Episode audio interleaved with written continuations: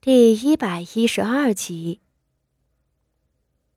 这包泻药，我原本也没有太过在意，毕竟也有那患便秘的人吃不起好药，只能吃这个。傅宣仪淡淡道：“此时，韩云，你告发韩芳的话，却让我不得不谨慎了。韩云，你们这么多人。”唯独你的屋子里有泻药，你还有什么话说？韩云的身子僵住了，他似乎吓傻了，但下一瞬，他哀嚎一声道：“啊，不不，五姑娘，奴婢没有给韩芳下药，奴婢那药是自己吃的，奴婢这两日肚子里的，那是奴婢自己吃的啊。”傅宣仪撇过脸去，并不理他。海棠，这韩云不大老实啊。你去一趟厨房，端一盆子炭火过来。不多时，有人捧了一盆子烧得通红的煤炭进来。傅宣仪朝着那韩云努一努嘴。海棠亲手捏着火钳，从里头夹出来一块儿两个婆子按住了韩云的胳膊。韩云隐隐知道傅宣仪要做什么了，他吓得疯了一般的挣扎起来，哭喊道：“不是我，不是我啊！五姑娘，你明察，真的不是我，那些药是我自己啊！”话未说完。火钳上的炭火已经按在了他的大腿上。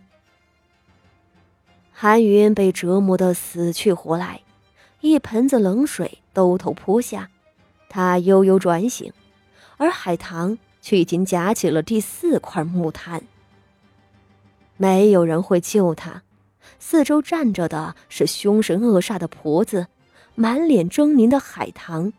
和面色平静、端坐高堂的傅宣仪，他终于承受不住了，他惨叫着呼喊道：“啊啊！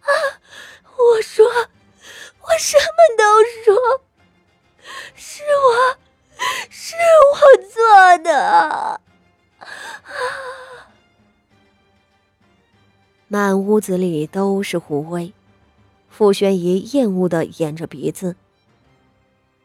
那背后的人还真是给了你天大的好处呢。寻常的人，只要把炭盆子端上来，就什么都该说了。唯有你，放了四块木炭才肯说。韩云滚在地上，痛得扭着身子哀哀呻吟。他含糊不清的道。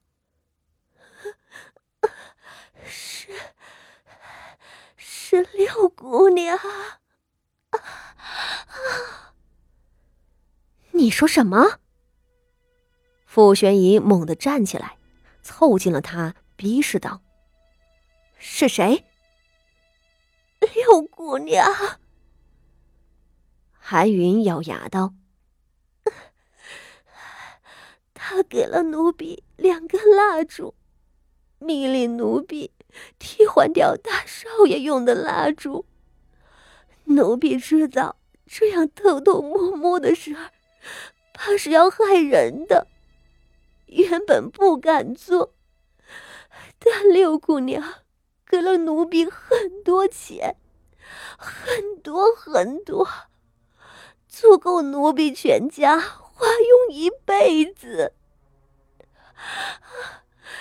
他还将奴婢的母亲从一个水塘里划船的粗使婆子调到了他身边服侍，面上说是给奴婢家里恩惠，实则是掐着奴婢的母亲。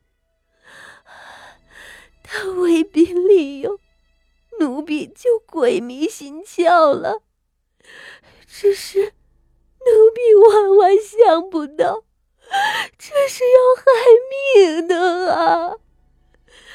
若是早知如此，奴婢也不敢的啊！啊！他说着，又开始求饶，求傅宣仪不要杀了他。傅宣仪的手指攥紧了，他一脚踢开了趴在自己裙摆上的韩云，站起来，急促的喘息着：“是六姑娘傅心怡，为什么不是谢氏？”哦，是了。若说这府里对母亲谢氏最恭顺忠心的，只有那个傅心怡了，她其实就是母亲豢养的爪牙。今日这根蜡烛，果真是你动了手脚。那么之前的呢？傅玄仪看着他，之前的蜡烛，也是你所做吧？韩云缩了缩脖子，嘴里含着血沫子道。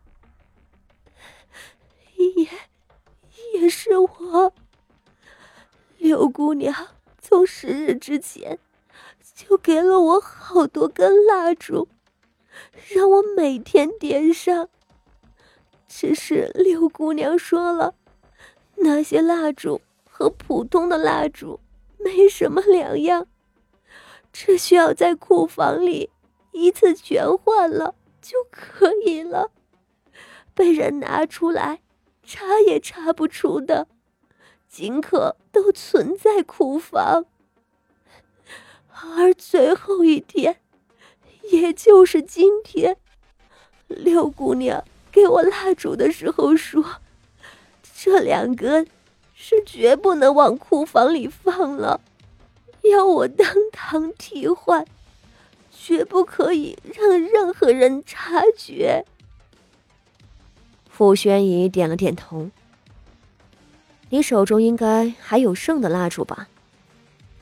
有，有的，都被奴婢埋在了花圃里。